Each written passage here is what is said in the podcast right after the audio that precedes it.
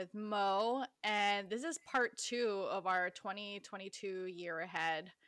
Um, just taking a look at all the trends that's happening in 2022. So this is part two of it. We already went through the first six months as well as did an overview and a recap of 2021. So if you didn't listen to that, you should go back to that one. But um, now we're starting uh, going into the last six months, and let's just jump into it. We are now in July 2022, and I I think the, the the major transit of this month it happens actually right on July 1st. It's Mars and Aries square Pluto and Capricorn. Yeah, so I think I remember like before the break, Pal and I were musing that like you know, June kind of ends on this really interesting and kind of somewhat positive note where it's like, okay, there's some sort of like new turning point, especially in the Cancerian part of your life. Um that's getting this boost from Jupiter and Aries, but like literally 3 days later we get this like it's like whiplash. It's like these transits are like it's like, oh, great thing. And then it's just like all of a sudden you're like pulled back into like what sucks, right? And so Mars's parting gift to us is this um wonderful square to Pluto at the very end of Aries. And that feels like a really volatile day. And I think it's interesting because this is like around the time that um you know people in Canada are celebrating Canada Day and people in the US are getting ready to celebrate the 4th of July. So Yeah. yeah, the fact that those two things are happening so close to this, I think is just really loud. I I also want to point out, you know, as I said before the break, this is so Mars is back in Aries for the first time since its 2020 retrograde. And in 2020, it made this square to Pluto three times. And when I look back at those dates, it was August 13, October 9th, and December 23 um you know messy shit happened. Like august was when trump was fighting usps remember that? Yeah unsuccessfully that. fighting clearly because they're still around. Um October 9th was like the day that the men um who who attempted to kidnap the Michigan Michigan governor Gretchen Whitmer were mm-hmm. charged. Mm-hmm. Um, and it was also, of course, just that last month of election season. Remember, like you know, just building up to the November elections was mm-hmm. dicey. And then December, right before Christmas, was when it was just Trump being all out on the whole stop the steal debacle, his just like last ditch efforts to really try to delegitimize the election results. Yeah, um, it was uh it was wild stuff. There was something else that happened around that time. I can't remember. I feel like it was it wasn't an explosion, was it? Like Oh, like a literal explosion? Yeah, I have to check. Uh it was December 2020, right? December 2020, yes. Yeah. Hold on, sorry. Because I swear to God, there was some like, excuse me. There was literally some like thing. Hmm. Well, while you're looking for that, I was when I was thinking about the, I, I was thinking about what you were saying before the break too, when we were looking at that Venus um you know that venus pluto square and how you're comparing it to how it was kind of in some ways the opposite of that anaretic degree mars in january 2021 mm-hmm. then entering taurus like in the midst mm-hmm. of the mm-hmm. capitol riots and so um i i think it's yeah so that said the mars is on that spot again um, Mars enters Taurus on July. Um, July fifth is the date I have for like East Coast, and so that's just like just in time for like Independence Day. yeah, no, I have that day too. Mm-hmm. And I, yeah, I. I could I, I could just see this Ingress into Taurus again being just as jarring as it was the last time. Like because one, it is a big shift for Mars to go from domicile to detriment, and two, Mars is again just landing back in this fixed sign swamp um, mm-hmm. to continue the Mars and Saturn and Uranus story. But I think that story we're gonna see more and more. We're gonna see really kick off in August. Yeah. Um. What's interesting is around this time, like Mercury has just like is like starting to wrap up its time in Gemini, and so Mercury will try and like literally this is all within the first five days. It's like Mercury is trining Saturn. It's also squaring Neptune. and it's sextiling Mars. This is like the day after the Mars Pluto square. So it's really just interesting to see Mercury like get all these hits from all these planets before it moves into Cancer. Hmm. I think that's like, a really good point because the fact it Mercury can amplify a lot of like what the transits that are, you know, as, as you know, as signifying communication and being the messenger. And so the mm. fact that it hits all these different planets in these different modalities is going to be really interesting. It, like it almost like connects all of that what's happening. Yeah, what's interesting is that around this time, like it's funny because like it's like both um Mars and Mercury, like within the same 24 hour period, are like moving into signs that are um colder. Yeah. So it's like it's like things reaches reach this like peak point where like somebody's like you know exchanging information in a way that's like maybe f- adding fuel to the fire and just because mercury's still in that square with neptune like it's interesting because Mercury is like kind of transmitting a message between Neptune and Mars who can't see each other. Mm. And like it's around these late degrees that Mars is eventually gonna like station to a square with Neptune. So I feel like something about Mercury's position here is like really amplifying whatever's going on with the Mars like story for the year, you know? Yeah. Yeah. Um yeah, no, this this Mars square Pluto, I think definitely watch for it. Um, I, I I was just thinking too about how I mean we both of us have this aspect by whole signs. Yours is closer than it is yeah, to mine. Mine is, uh, Pluto. let me think. Mine is like four degrees. Mars is applying. Mars is applying. So. oh my god, mine's mine's a lot wider than that, but still. Um. um yeah, no, I. I think, think this was different because I think, like with ours, Mars is in like the superior position rather yes. than like Mars being in the inferior, inferior position. position. And yeah. Pluto just like eh, there's like a very power struggle esque energy that comes about like the last like or like the the beginning of um the beginning of July, end of June. So like I mm-hmm. think it really peaks around um you know this holiday season for like at least two of the biggest countries in North America. It's like huge. And so I'm thinking about the Canada chart because it's like an Aries rising. and I'm just like you know, with Pluto in the 10th, I wonder if it's just going to be like people it's just giving power struggle like in terms of how the people relate to their government, kind of. Oh yeah. And it's very unpleasant. And I, I've mentioned this before. I, I want to emphasize it again that Saturn's not here this time around like it was in 2020. Like Saturn is not squaring um, these planets, and so it, this is gonna be this is gonna be different than what we were seeing in t- 2020. Yeah, I think Mars is gonna be less um restrained because I feel like Saturn was really restraining a lot of what Mars wanted to do. It was like really reining it in, but this time, like, they're configured by sextile. Yeah, they're both in dignity, but like, it's just kind of like you're doing your thing, I'm doing my thing, like, whatever. So, I do yeah. wonder if like there could be a potential for like protests going on, especially with July 4th, and if there are still, you know, folks out there who really believe the election was stolen. Um, you know, if we'll see more around that. Um, yeah, no, I I wouldn't be surprised. Um, especially because um, I don't know, like what what else was going on, like whenever we had this like similar configuration, like when Mars stationed retrograde, I think it was like what September. Uh, yeah, Mars Last... stationed uh, retrograde in September, and then October was when the Mars retrograde square Pluto happened again. I feel like if there was anything like related, I feel like that could come up.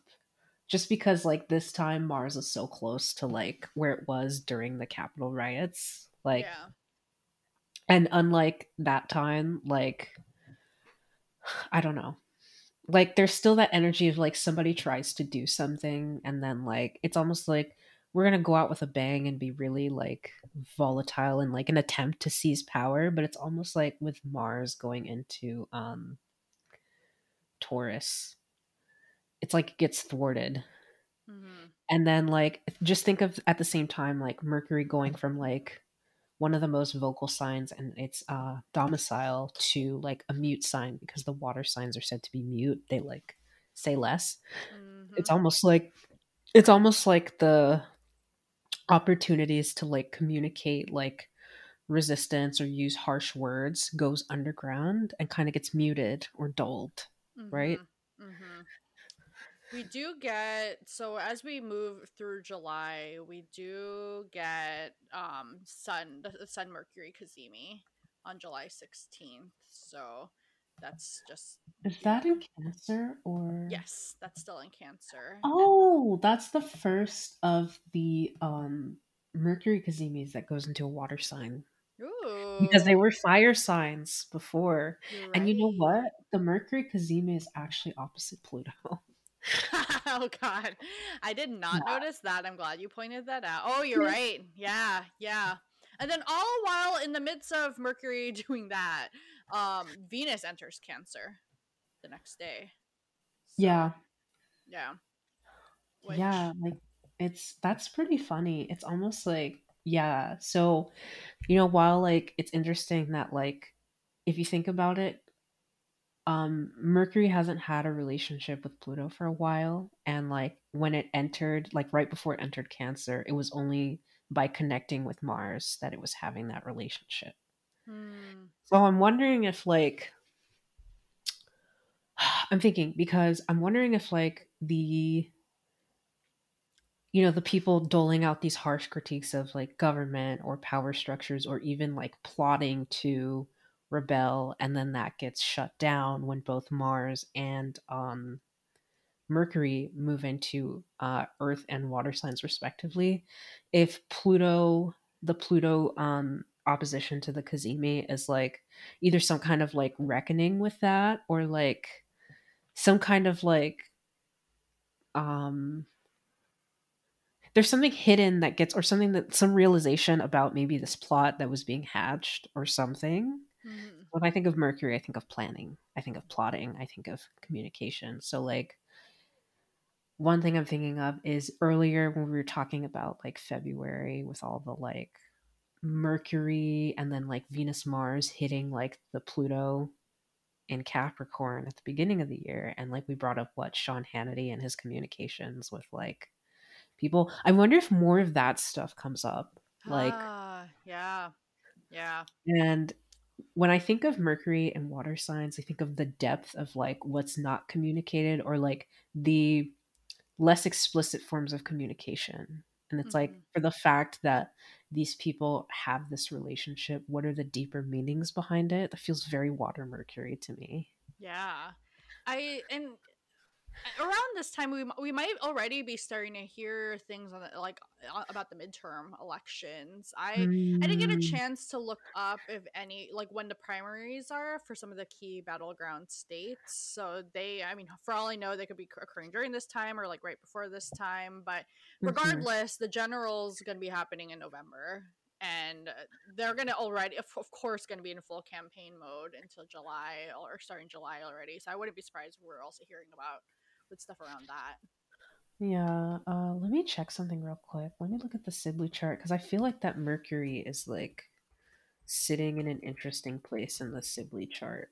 Oh yeah, yeah. There's plenty. It might it might be like oh wow, the Cazimi is like basically the Mercury return, like the exact Mercury return, and it's opposite Pluto, right? wow. Yeah. Yeah. So it's like literally that exact aspect because I think Pluto's at 27 degrees in the Sibley chart, and the Cazimi would be at that 24 degree Mercury. Oh my god. So it's like a Mercury and a Pluto return for the US. Yeah, at the same time. Same time. Um, something that I also want to add is that as these planets like kind of high five Neptune, like before they go into Cancer, Mm-hmm. Um, if you think about the US Sibley chart, like the Mars is at 21 degrees, squaring the Neptune and Virgo of that chart. So the US is undergoing its like Neptune opposition right now. And so that's something to also keep in mind that a lot of these planets, like first Mercury will hit, then um, Venus before it goes into Cancer will hit. Like there's just all these planets like kind of high fiving that point, and like it's funny because like our Mars retrograde at the end of the year is kind of like also going to be like an extended Mars return. So like I think it'd be interesting to watch some of these like especially the inner planets like move through those late degrees of Gemini and hit both, like transiting Neptune, um, the Sibley Neptune, and the um, Sibley Mars. Um, Yeah, I do feel like a, it, it does feel like a lot of these later July transits um are more like yeah, it's they're either going to allude to something bigger or it's just like kind of the very very beginning of like bigger transits we'll see in August and onward. But mhm. I, like for example, you see Mercury and the Sun move into Leo, and I actually don't know. I don't know if it'll like kick off too much at the end of July, but definitely in August as they start getting closer to some of the other planets. Although Mercury does square Mars in July still, um, all while Uranus and the North Node are conjoined to one another. You know what's interesting, like about July? It's like literally July is one of those months where something's happening literally every other freaking day. Yeah. Like because you know after the Cazimi, Mercury, you know Venus goes into Cancer. Mercury is opposing Pluto, the Sun. Then both Mercury and the Sun go into Leo like a few days later. Um, but like what they do is like they both they all like kind of like high five Jupiter for a bit, which might be nice for like reaffirming um certain things that you want to you know um project into the world certain things that you want to communicate like and it's nice that you know your like intellect and thought process and communications are all on the same page as what you feel like your soul purpose needs to be at the Mhm. time so it's a very expressive time and Yes.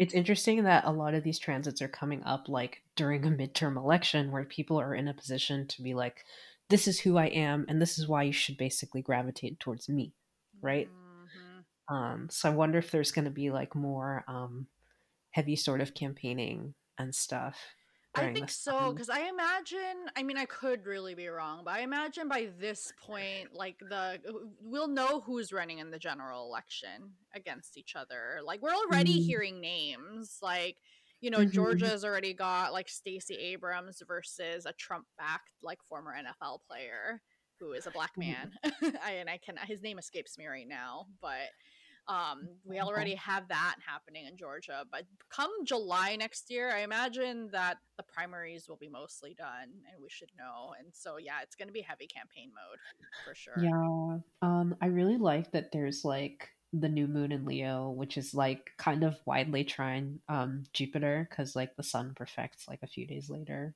and Um, that's jupiter stations retrograde right at that day too oh wow, it does. You're right.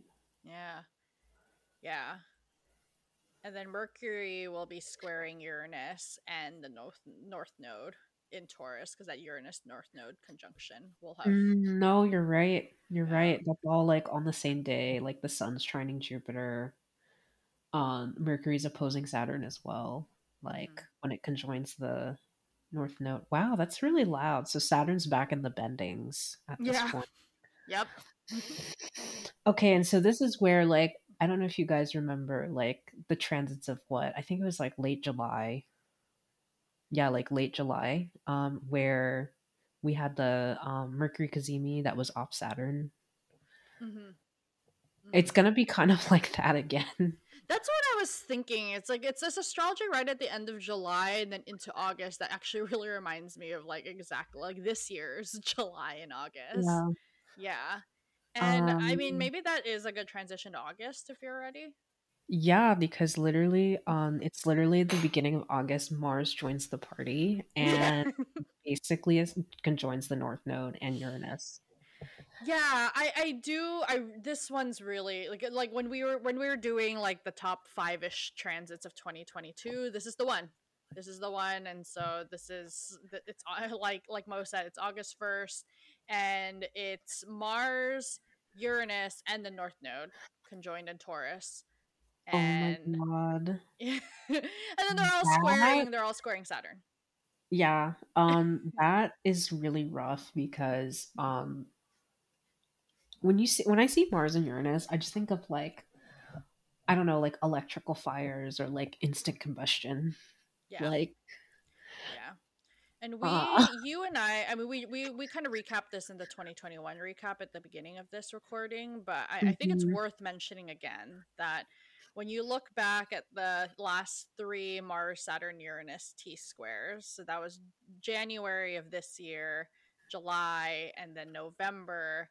Um, when you look at the events happening in that, it's everything from like Capitol riots in January to um, the Miami condo collapse in July, wildfires in Canada. You had mentioned the Haitian yeah. president was assassinated, and then mm-hmm. November, the November one was when that Paul Gosar video had come out of um, him, you know, killing AOC and Biden, and then which mm-hmm. led to a mm-hmm. censure vote.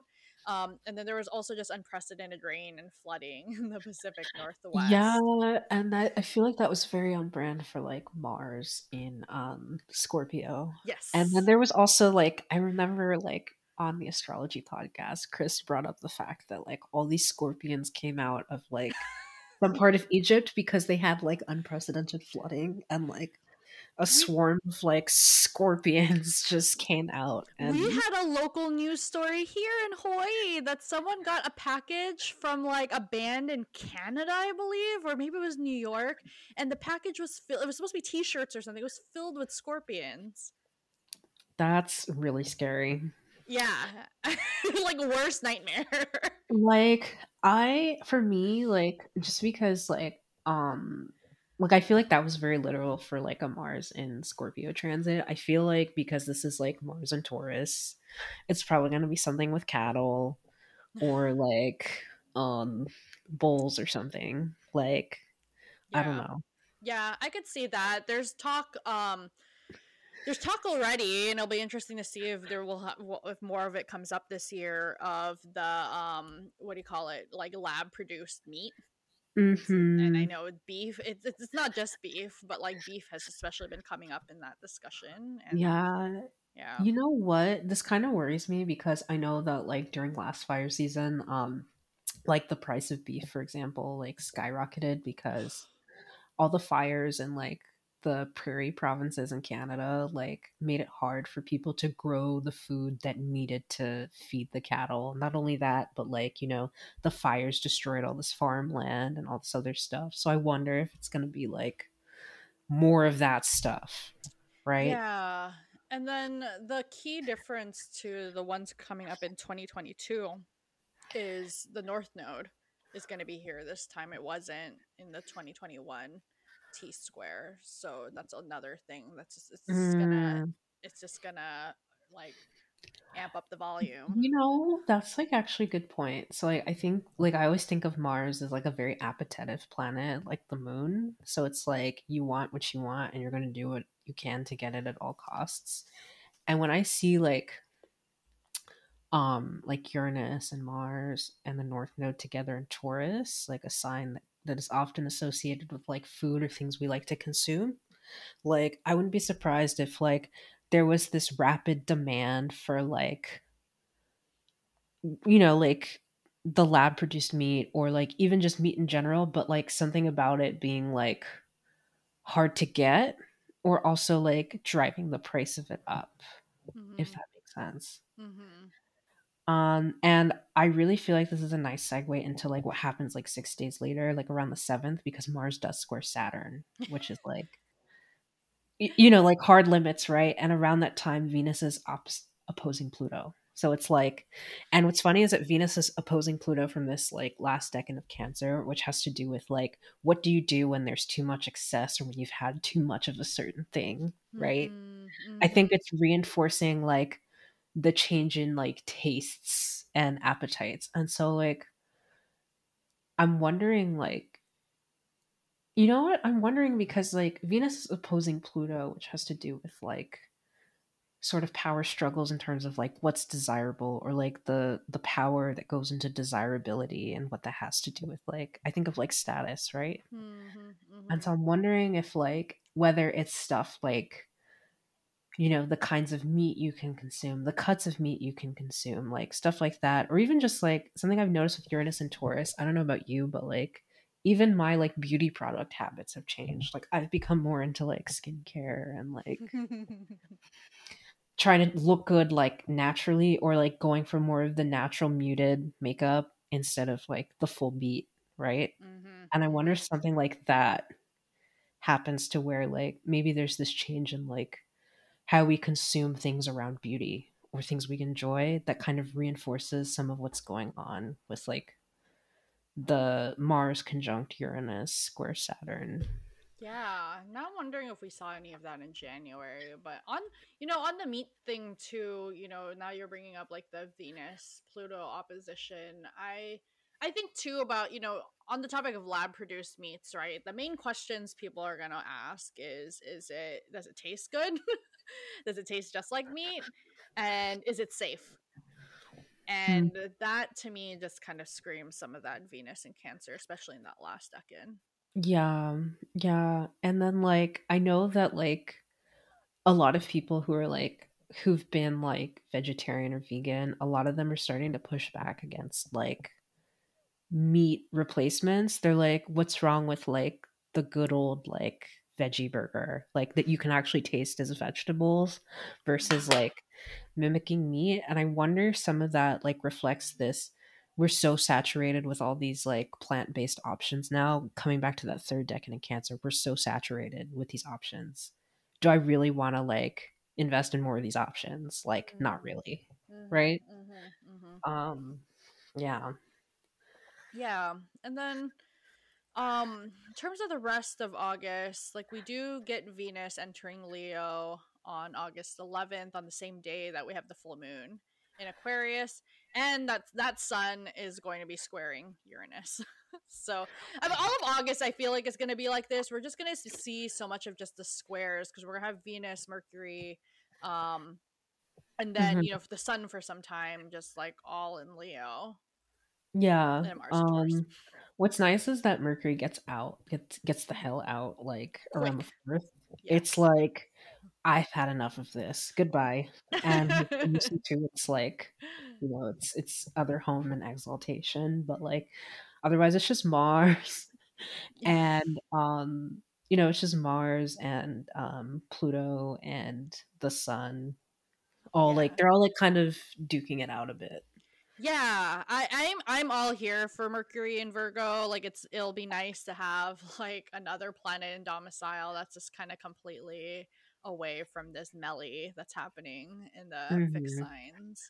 So Yeah, like I don't know, like I feel like the last 10 days of August are really brutal because like you know you have mercury opposing neptune again so like like mercury is moving so quick at this point like it's already it it, it hasn't even been like i don't think it's been like it's only been like two weeks at this point and mm-hmm. mercury's already like opposing neptune which is again feeding into it's i feel like everything that's hitting neptune is like setting the stage for whatever's happening when mars finally squares it yeah and so that's yeah. something like paying attention to yeah, uh, that that Mercury that Mercury Neptune opposition will be it'll, you know, Mercury and Virgo, Mercury does really, really well in Virgo. And, you know, Mercury and Virgo is just going to be all about just like that precision and the details. And... But Neptune has been like kind of preventing that the last what? It's been like. Exactly. Yeah. No, Neptune. When did Neptune has... go in? Was it like 2008, 2009? Yeah. I think. Yeah, no, Neptune really just has been raining on that on that parade for a while. I mean, just to tell you, if you guys thought this year was bad, next year's worse because Saturn joins the party in Pisces. Like, so those oppositions are gonna be like not fun, but oh just that's coming. Um, but what's interesting is Mercury also goes into shadow when it opposes Neptune because it actually stations direct opposite mm. The other thing I wanted to point out about that too is that this Mercury, so you got you have Mercury in Virgo, it's like opposing Neptune, it's entering shadow, and but the day before its opposition to Neptune, Mars enters Gemini, and so you've got this same Mercury is going to be ruling this Mars that's going to be in Gemini for way too fucking long. Yeah. And this is like where the the like the beginning of like what six or seven months of Mars and Gemini like gets started. So yeah, yeah, and its ruler is going to be bouncing back and forth between Libra and Virgo because, as you said, Mercury is moving really fast. By August 25th, we already have Mercury in Libra. Yeah. Um, what's interesting is around that time, Uranus also finally stations retrograde, which is like it's it's there. Like I find the stations of the outer planets really interesting, but like honestly, if they're not really hitting much, like transiting wise, but also in your chart. Don't stress about it. Yeah. it's there, it's happening. Um but let's see, there's after Mercury moves into Libra, there's a new moon in Virgo, which is actually squaring Mars. Yeah. And, and around this time, Venus is also squaring Uranus. Yes yeah it's like each of it's the lunations you know you were talking earlier about like oh not all the lunations um have like crazy things going on. No this is that month where it's like okay the full moon in aquarius that we start off with the month has like that sun squaring uranus and then venus entering leo. Now we have a new moon in virgo and venus is squaring uranus and mars is squaring the sun. Yeah so like that's gonna be a bit of a tense lunation i feel like there's something like I find that Sun Mars aspects are very competitive. I know because I have a Sun Mars square. it's applying and one degrees. So yeah, it's a very competitive, like driven. And then when you add the moon there, it's like this it's like this hunger. It's like you have this hunger for like more information just because Mars is in like another Mercury ruled sign. Hmm. And just hmm. because Mercury's in Libra at this time, like I don't know about you, but I found the last like run of um air Mercury retrogrades very gossip foddery. Yes. And it's like digging for information about something. I could see that.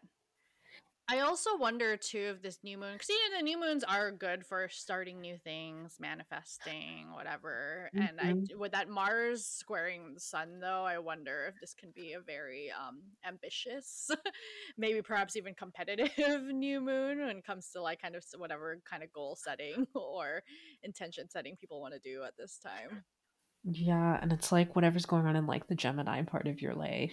Um because Mercury's like trining Mars around this time more or less. And like mm-hmm. they're like in a trine based relationship. So it's like whatever information you're getting from like Mercury and Libra about like other people's tastes or expectations are kind of informing like your drives and ambition and it's kind of putting pressure on like the new things you're trying to start in the Virgo part of your life. Mm. Yeah. So, yeah. And then the month ends with yeah, this this new moon has Venus squ- um squaring Uranus, but just like the day later Venus then opposes Saturn. So again, it's, it's like Venus getting beat up by Uranus and Saturn's like seemingly never ending um power struggle with each other. Yeah, it, it, reminds me a little bit of earlier in the year when Venus is in Aquarius. I think mm-hmm. the one mm-hmm better thing Venus has going for it in this situation is Mars isn't there anymore. Yeah. Yeah. She's no longer besieged. Yeah. Yeah.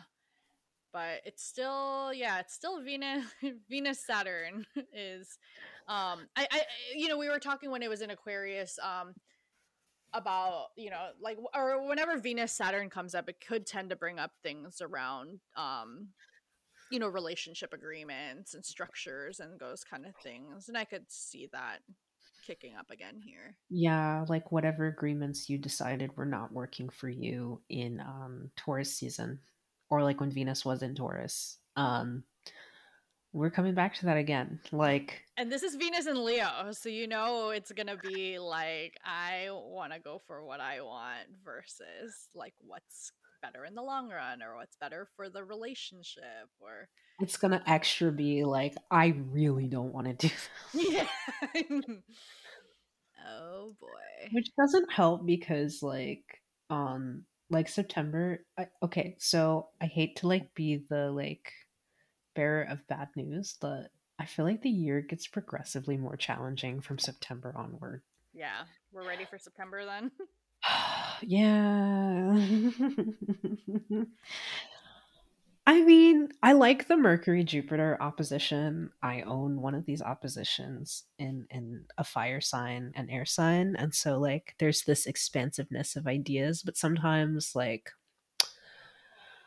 you know, the big picture doesn't always match with like the day-to-day details and it's just this struggle, you know, between like what's the narrative versus like you know the pieces that put it together or like you know the logistics of making that big picture happen Hmm. and it's funny because like i think mercury stations retrograde like a week later and will like hit jupiter again a couple times Yeah, yeah, it does hit that Jupiter. The the month so the month starts out pretty early. I think it's like September 9th is that Venus um retrograde in Libra and then but a few days before that Venus enters Virgo. So I think that's yeah also important to note that they do have this mutual reception going on. Um but Venus is also in its fall.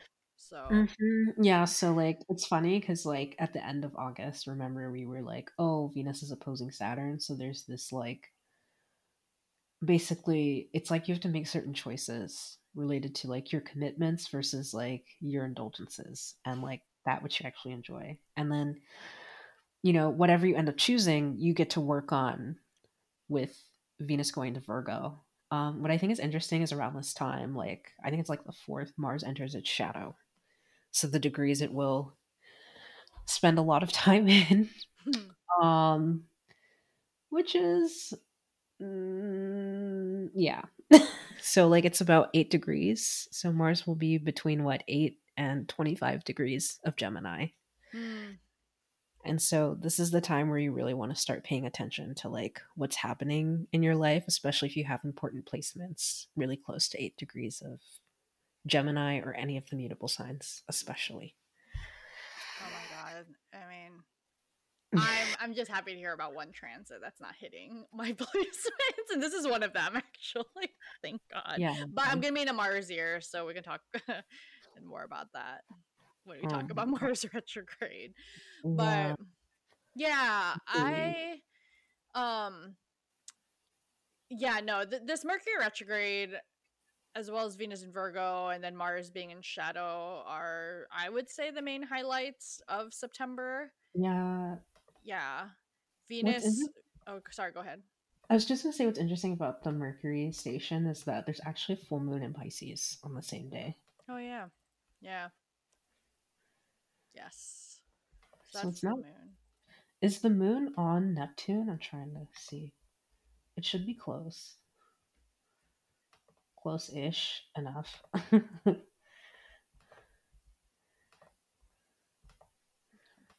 We're like both loading our apps right now, so that's why there's the um silence right my now. apps are bugging because Um, my.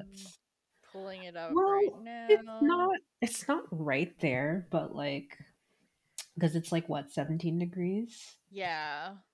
It's not right there, but it's like the moon is kind of sandwiched between Mars and Neptune. Um, yeah, I mean, just because the moon is like like Mars is there adding the tension, right? Mm-hmm. Mm-hmm. And um the moon is like going to be applying to Neptune at this point. I mean, it is trine Uranus as well. So, I mean, sorry, not trine, sextile. And so there's kind of like this element of maybe like kind of surprises or dissolving sort of around like whatever's you want to like end or whatever's culminating in the Pisces part of your life. Hmm. But again, it's being challenged by Mars, Yeah. yeah. which is not pleasant. Yeah. And then as the month goes on, so after that full moon in Pisces on the 16th, we get we get a Venus Mars square on the same day of the Sun Neptune opposition. Yeah, and this is all like going on. Like, so basically, this is a part of the year where the mutables start to get a lot of action. So, like, anyone with mutable placements, we did not forget about you. yes. Um, We'll call you you all as guests on this show for the second half of 2022. We should literally, we should, but no, like, literally, it's just like I'm thinking a lot about the US Sibley chart because that Sun Neptune opposition is like, again, echoing that Mars. It's like hitting that Mars, um, Mars Neptune square in that chart. All of this is activating that. Um, the Venus Mars squares maybe like tensions, like you know, with your desires and like where you need to be brave. Because I, I would say Mars does represent courage, and like I would not say that while Venus and Virgo can be experimental, it's not always the most courageous. Yeah. It's very methodical, not courageous. Whereas like Mars and Gemini might be trying to do a lot. yes. so yeah, Yeah. I don't know. It, it just feels like a lot, and it doesn't help that Venus is like also like very combust Oh, yes. Good point. at this point. Mhm. Mhm. Um, and so like I don't know. This is feeling like a very tense day of like not necessarily f- like feeling pressured to i guess create certain things pressured to experiment with certain desires maybe while also like having there's almost like i feel like with neptune opposition aspects there's almost this like extreme potential for disillusionment with something Mhm. i mean a lot of this feels like especially with mercury being retrograde at this point like hitting a breaking point with like something you really have been like trying to cultivate and work towards, especially with like those placements in Virgo. Yeah. Yeah.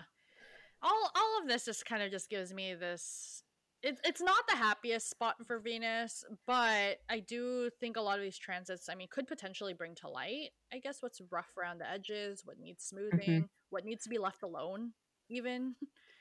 yeah. Yes, the, the one lesson that Mercurials, it doesn't matter if you're Gemini Mercurial or a Virgo Mercurial, sometimes things are better left alone. You don't have to with everything, you don't have to experiment with everything. But I feel like with Mercury being in Libra, and you know, I feel like Mercury in Libra like really likes to take everybody's point of view into account.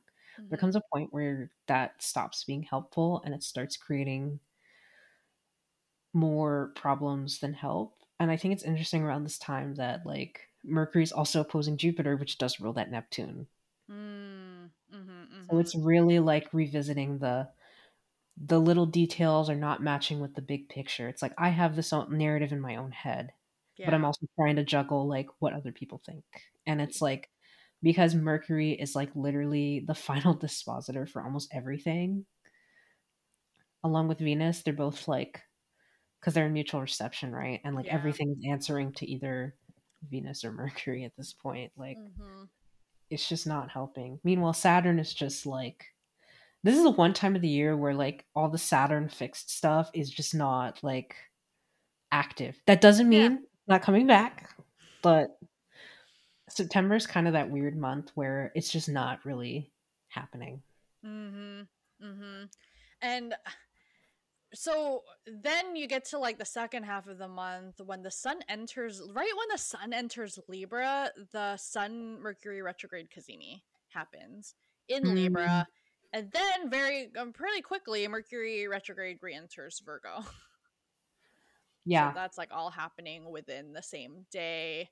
Um we get a venus virgo opposition to neptune with mercury again still very very like close by so yeah uh, like like we said like this really everything kind of goes back to mercury and venus this month yeah.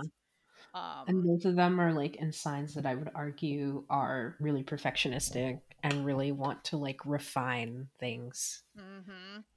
and then on that we have a new moon in libra and then mercury and venus are going to be conjoined together in virgo I feel like this is nice. I feel like this is like a weird parallel to what we had this year. It's like the different version where like with this Mercury retrograde cycle, I think what happens is like Mercury and Venus get to like conjoin instead of um where last year it was like what Mercury Mars conjoining.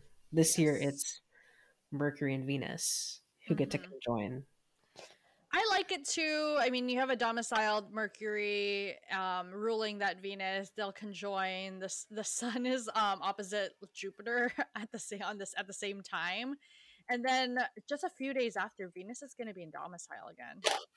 Yeah, and the next time they conjoin, I believe, is when Mercury goes into Libra. Oh, Yeah, I'm pretty sure. Or I might be crazy. I think I think it should be. Wait, let me check the list. I know. I'm looking at my list now too. It should be. Because I know they conjoin again. I just don't know if it's in Libra or if it's in Scorpio. It might be in Scorpio because I Yeah, I think it's in Scorpio. I don't think Mercury gets. Yeah, it is. It is. It's it's November twenty first because I don't think Mercury picks up speed fast enough after its stations. Yeah, no. So it's almost like what happened this year where we had three, but except we got three, where it was like Mercury and Mars conjoined in Virgo. Mhm. Then during the retrograde, uh, Mercury and Mars conjoined in Libra with the Sun. And then in Scorpio, Mars and Mercury conjoined again. But we're only getting two this time. And it's one in Virgo, one in Scorpio. Yeah, that's a really good point. Um, are you ready to go in October? Because there is a lot going on in October.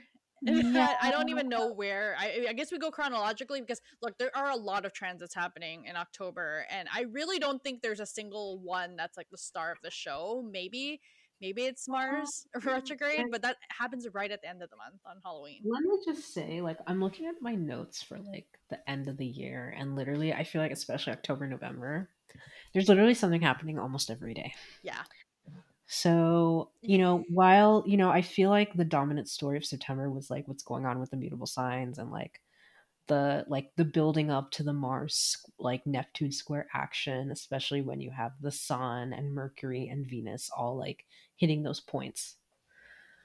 Um, I think that's the build up to that part of the year. And this was like the intermission from the fixed stuff. Mhm. But October, like the fixed stuff comes back with a vengeance, especially yes, end of the month. But let's start with the beginning of the month because, like, It's a There's a lot. I really think we just got to do this one chronologically because it really is like like Mo said. It really is almost every day. Um, I would say the first big thing is that on October second, Mercury stations direct in Virgo, mhm. which is yeah, nice for now. yeah. And around that time, Venus is like opposing Jupiter, which is great. The only thing that I don't like about um Mercury stationing direct is again, it's stationing opposite Neptune. Yeah. So it's like usually like I don't know about you, but I feel like normally when Mercury is stationing, it doesn't matter if retrograde or like direct, there's usually some kind of realization that like tells you, okay, I need to go redo something. And then you redo it, and then the station direct is like, okay, it's complete, and now I can move forward. The problem with that this time is uh, I think Mars is like also closing in on a square. Mars is like really closing in on Mercury. It doesn't perfect, obviously, Mhm, but like mhm. Mars is really tightly squaring Mercury at this point, and then Mercury is opposing Neptune. So it's like, while you think that um, whatever you reviewed or rehashed, especially if it's like a contract or agreement, given that um, before Mercury stationed direct, it did conjoin Venus. Um, it seems like okay, we went through this again, and like like they conjoin around Venus's max fall and it's like basically someone being like i reached my breaking point or my limit especially because of that last decan of virgo being like okay you can only do so much and like it's almost a reminder of like the you know mortality of something whether that's like a project you're into your own mortality or like how um transient like an experience especially like a relational one just because mercury and venus can have to do with like how you communicate with people, especially people you care about or like want to have pleasurable relationships with. Um, and so I feel like this Neptune stationing, sorry, this Mercury stationing opposite Neptune is like you realize that in trying to resolve, there was actually a really big miscommunication, or like maybe something about the way you think things are Mhm. is just shattered. Mhm. And then with Mars being in the superior square and like actually being the apex of the T square, it's like there's this like underlying like tension or like almost resentment. Yes.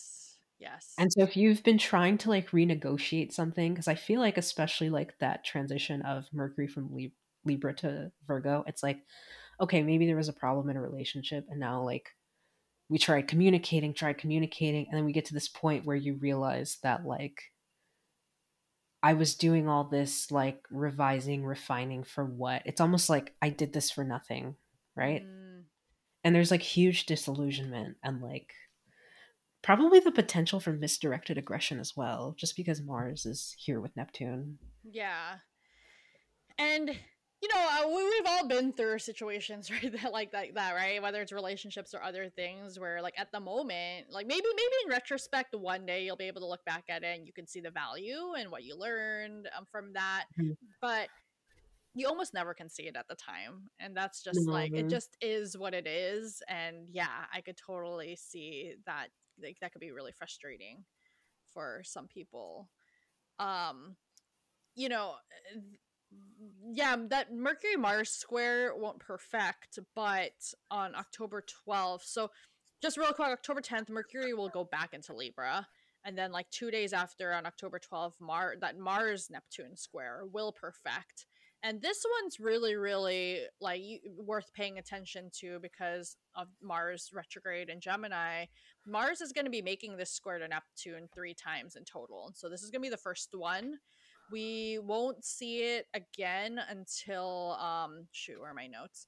Um mars will make this square again on november 19th of 2022 and then not again until march 14 2023 um but yeah no i think it's definitely worth paying attention to this mars neptune square. Yeah, no, I think what's interesting is like around this time, like, um, I think it's interesting that like in my notes I have that Mercury is also like opposing Jupiter at that time, which is again like bringing back the whole like you know the the like little pieces that put together like a whole narrative versus like the big picture story itself like and i think that will really inform like the tension between the mars and neptune. And both of those planets rule the mars and the neptune right? So yeah. It's like in some ways like that mercury opposite jupiter will be kind of setting the tone or setting the stage for that mars Mhm. neptune square yeah um i want to say that like even though this is like a side thing like don't sleep on like pluto squares like in the cardinal signs because even though like saturn and jupiter are no longer there pluto is still there like carrying out a narrative and like i know a lot of people are interested in the pluto return of the us because they want america to be over. Hate to inform you um that's not how it works that's not how it works. um, but I really feel like um, both the Sun and Venus, who are like really closing in on the conjunction with each other at this point, um, are both squaring Pluto around the 20th. And I feel like a lot of the tones set with this Venus Pluto cycle, like between this retrograde and now, like we'll start bringing up some of those stories, especially, but with the sun being so close, I think that there's this potential for obscuring um whatever Venus is trying to do. yes Um yeah so I have a question for you about the Venus Cazimi. Like this is where I'm confused. Like some people say it's in Scorpio, but like when I look on my software, it's like perfecting in Libra. Yeah, I have it in Libra too. I, I that, that's what that's what I saw in AstroSeek, and then it's also what I see. On Yeah, my no, I have to I have to look at this because like I swear to God it perfects in Libra. Yeah, I think it does. I'm gonna look again too, but I'm looking like literally every hour. Yeah, no, it perfects in Libra. It perfects in Libra because it. Let me see yeah, because how. Venus Venus passes the sun. It's like uh fuck. I have to find this. Yeah, no, it perfects in Libra. I don't know why Yeah. people Scorpio. I've seen Because I, I could I could see why people are seeing Scorpio because they're not quite looking at the minutes, maybe. Because if you um, fast forward just a few hours, you'll still see them at zero degrees Scorpio, but it's like not, you know, it's not by the. So, okay. And this, the reason I like bringing up the Venus Cazimi, this is huge because, like, if you've been tracking, like, the synodic cycles of Venus, Venus tends to, like, have its um, conjunctions, whether in the retrograde phase or the direct phase, um, within five particular signs. And, like, every, I don't know how many years, like, it shifts. So, um, I think the last um, retrograde Cazimi in Scorpio was what? Or the sorry, the last direct Cazimi in Scorpio was eight years ago. Hmm. This is the first one we're getting in Libra, and every every subsequent one for a certain amount of years is going to be in Libra.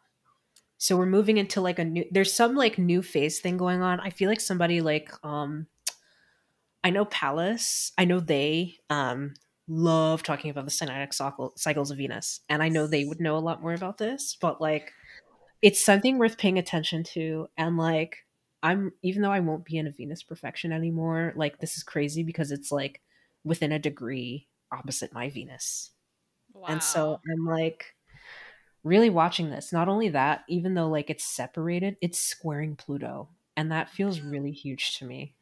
I'm sorry. It feels really big to me. Yeah, no, I agree. I I I, I really want to like it's on my it's been on my list to study the Venus synodic cycles more. Like I have um you know I have read and listened to some of Arielle Guttman's stuff too. Um, Yes. Venus Star Point. Yes. I I do really really want to learn more. But yes, this is this is very very significant. This Venus, the Sun Venus Cazimi, and I I can't believe it. It's squaring Pluto um and then like we said right it's like every day is something new because even right after that cazimi then yeah that's sun and venus enter scorpio together Enter Scorpio, where Venus gets another huge dignity change. She goes Yes. her detriment. yes And she's combust.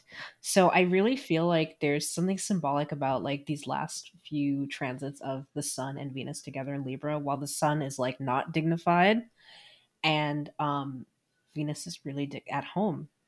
And so I don't know, like I I remember like around the time Venus was in Libra this year and like squaring Pluto, there was like lots of stuff coming out about trials that people were having in the case of like people like Ghislaine Maxwell and Prince Andrew and their um, charges that they, you know, sexually assaulted young women and used their power to do that.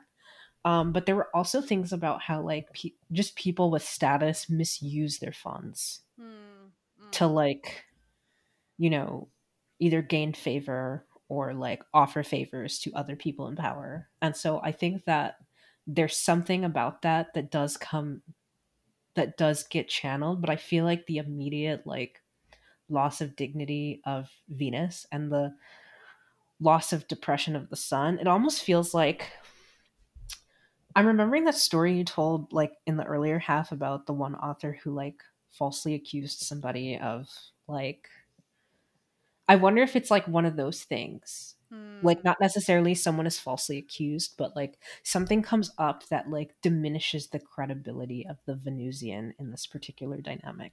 yeah Almost like the pardoning or like excusing of whoever the sun figure is in this dynamic.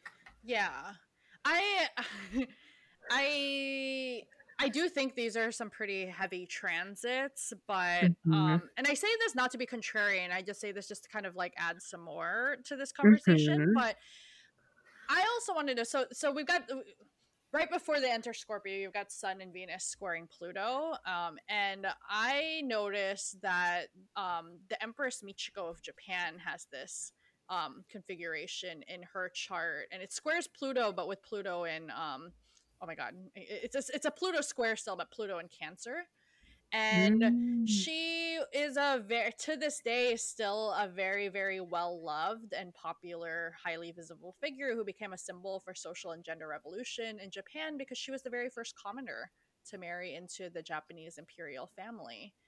And I it's it, it, she she's she's a very very wholesome and like pop again popular and well loved figure in Mhm. Japan, but I I still get this sense even in here in you know just looking at her natal chart and just thinking about her life that there's still involved here a pristine outer shell that's hiding like a lot of this internal strife and darkness like because this it was definitely not an easy road to like go and marry like the prince and then eventually No, I also think of the fact that like didn't recently like the um one of the princesses in Japan lost her royal title mm-hmm. because she married a commoner. yes Um, I'm wondering if you'll see more things about like royals leaving.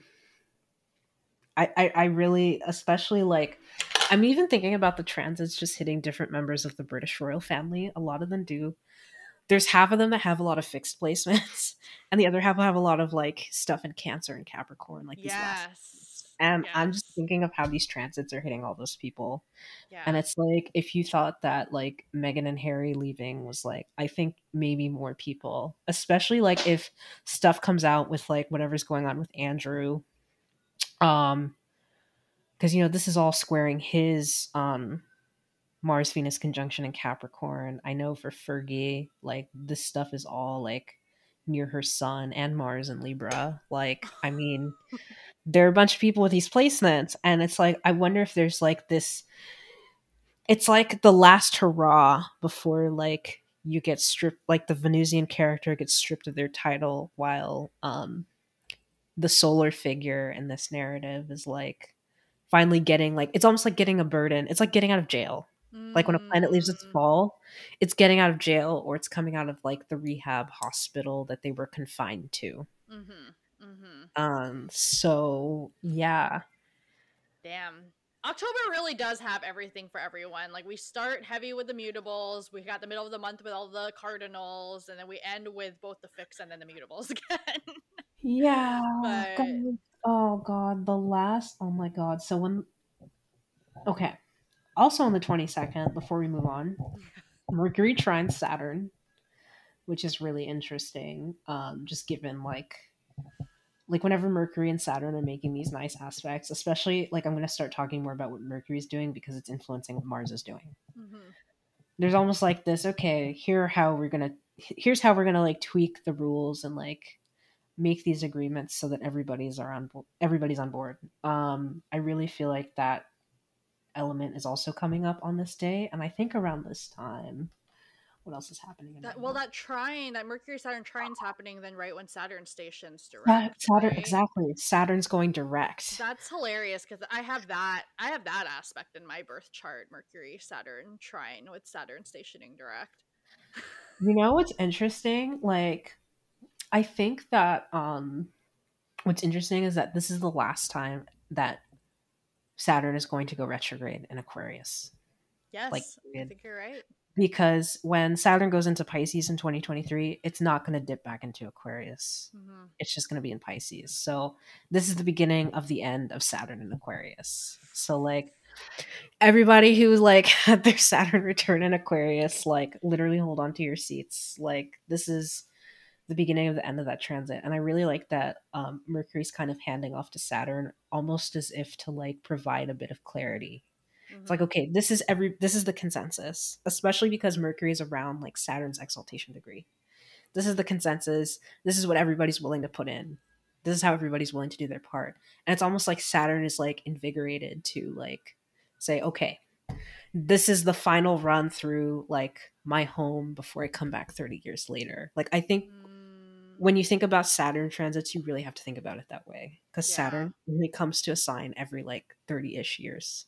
yeah. 27 30 years like so and it really won't have this like strong of dignity again until it definitely won't be in domicile as you said for like another like 20 something years when it ends in, like, ends up back in capricorn but yeah but but uh saturn and libra will probably be like the next Saturn Libra is the next one, but like before that, we have the stretch of like Peregrine and debilitated Debil- Saturn. yeah, we got Saturn and Pisces, Saturn and Aries, and then oh And god, okay, yeah, Taurus, then like yeah, Gemini, and then fuck Cancer, Leo.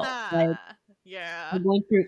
This is the like last half of like the best you're going to experience Saturn. So like if you thought the Saturn transits were stressful now, I don't know what to tell you. they only get worse. I'm just gonna pretend I didn't hear that, but They only get worse, but it's okay. It's okay. um, but yeah, like I think the day after, like, like Pau was saying, the Sun and Venus go into Scorpio, and literally two days after that, there's a solar eclipse in Scorpio. Our first one. yeah, yeah, our first one because we we dodged it this go around, but yes, I What do you think about this did- eclipse? Well, this eclipse has Venus with it, and then Mercury follows like shortly after because we still have Mercury at the end of Libra at this point, but um, but Venus is there. Venus is very very I close by. I don't really know if I like this eclipse just because like it's an eclipsed Venus. Venus and the moon are also not happy, and this is an eclipse with the moon at max fall. Like yeah, this is another one of those like really difficult things come out of this eclipse. And because it's a south node eclipse while also being a new like a like a solar eclipse like so it's like a beginning.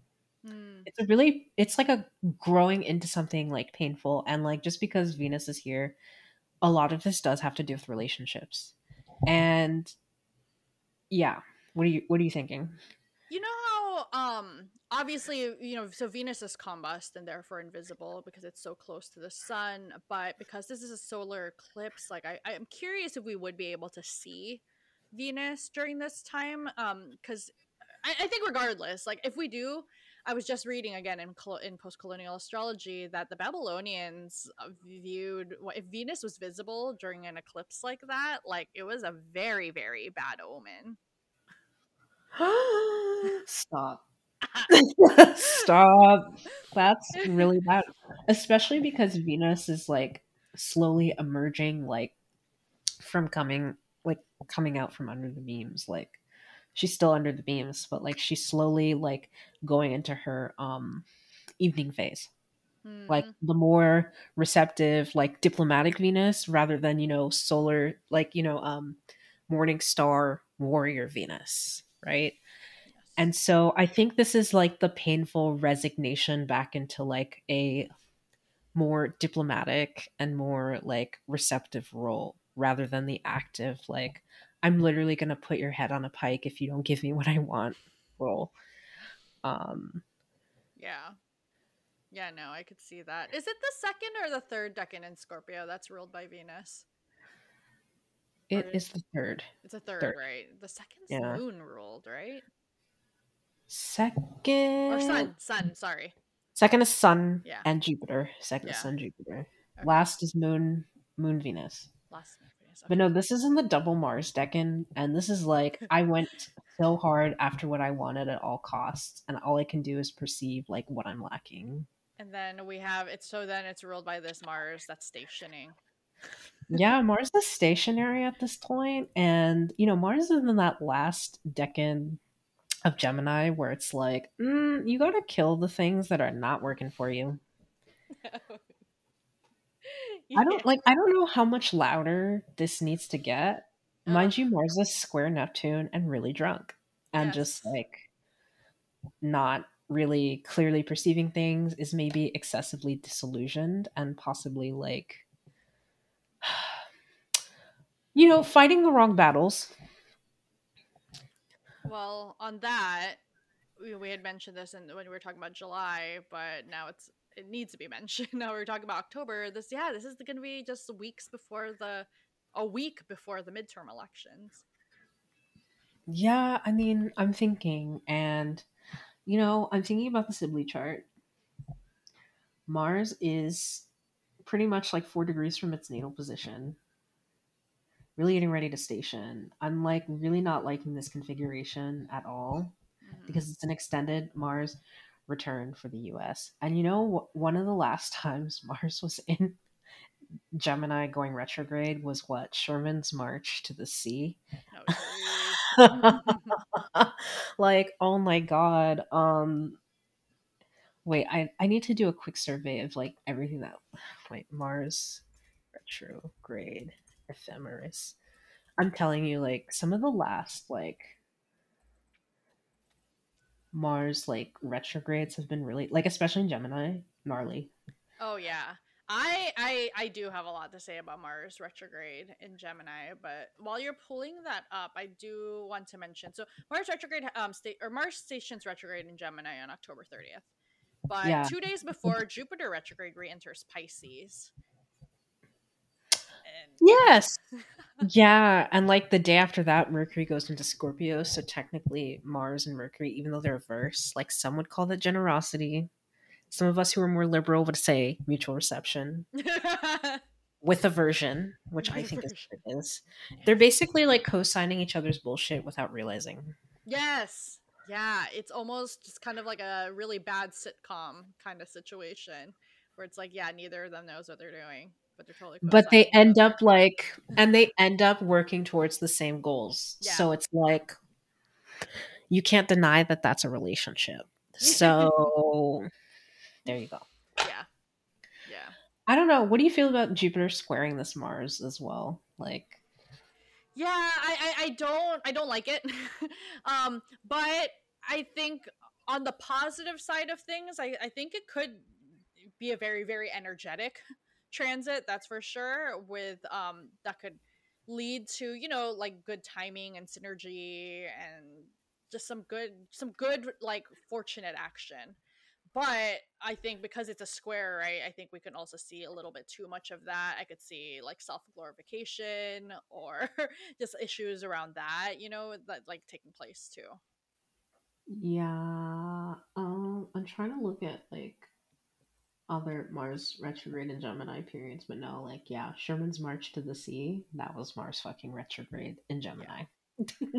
Well, one thing I wanted to so uh, to mention about Mars retrogrades is um, o- other astrologers. So Patrick Watson and Nick Best have both observed that um, strikes tend to take place during Mhm. Mars retrograde cycles, as well as um, just relationships between that Mars and that Sun, but especially so with Mars retrograde cycles, and uh, particularly in the U.S. I, I don't think they look too much at global strikes, but I'm not surprised that this comes up with the US because of that that Mars in the sixth house in the Sibley chart.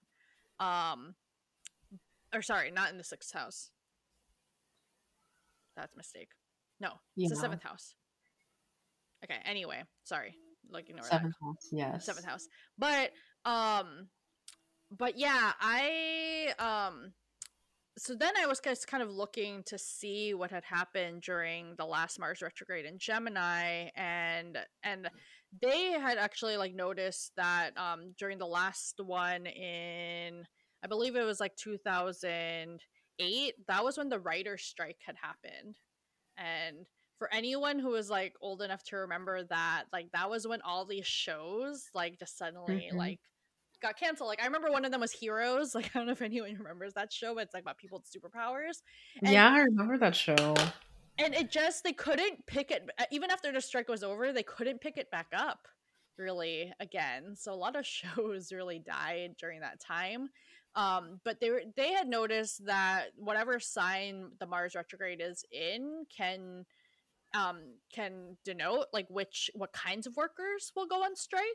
And so if it was writers guild of america workers in 2008 and then we're seeing it again this year like i would not be shocked if it was um, workers in the media and journalism because they're the communications workers of america is one of the fastest growing unions in the us now and perhaps even globally like there are more and more newsrooms now that have been unionizing um, Mhm. another thing you know in the 1990 mars retrograde um in gemini um the new york daily news um went on strike and actually got really really violent and ended up actually destroying the union in that in that news site but those workers actually just recently unionized again for the first time since 1990 Hold on. So I have a couple of like kind of gnarly ones where like Mars was like started at the end of Gemini, like the retrograde started at the end of Gemini and like station direct about like early mid. So there was one in um what year is this? Not 1817, but in uh 1896, which is interesting because it coincided with an election year. And it was when McKinley um, William McKinley uh, defeated uh, William Jennings Bryan, and like apparently it was like an important turning point for like um, the U.S. Republican Party in terms of like its ideological alignment. So I think that's really interesting that we're like going into another like this was a like presidential election, but it's interesting that we're going in a, into a midterm having had like someone like Trump be president yeah. and like thinking about all the candidates and like the way the party platform has shifted in favor of like aligning around Trump and his cult of personality. So I think that's really interesting. Um uh let me see. I'm trying to see what happened in 1943. We were in World War II at that point. That was also Mars retrograde. Um what October 28th? Oh wow, like this is like the days are like eerily like similar. Hmm like late October to early January or like mid Jan. Uh, let me see. So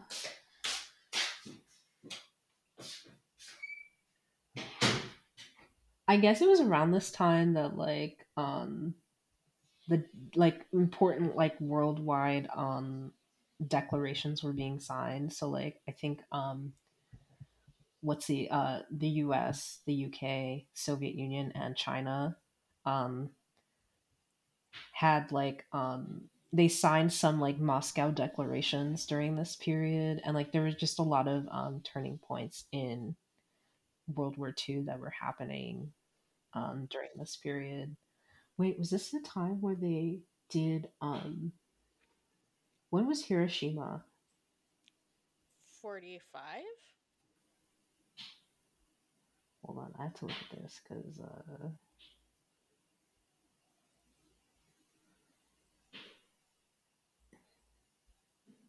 Wait, was it 45? So. Oh wow, it's 45. Okay. I wonder if this was around the time they were testing like nukes or something.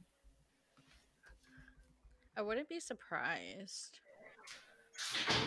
Yeah, hold on it was going during this period, but I'm wondering if this was like when they had like optimized it. Hmm. I'm just like skimming because it started in 42. Because, like, oh my god, no, this is interesting.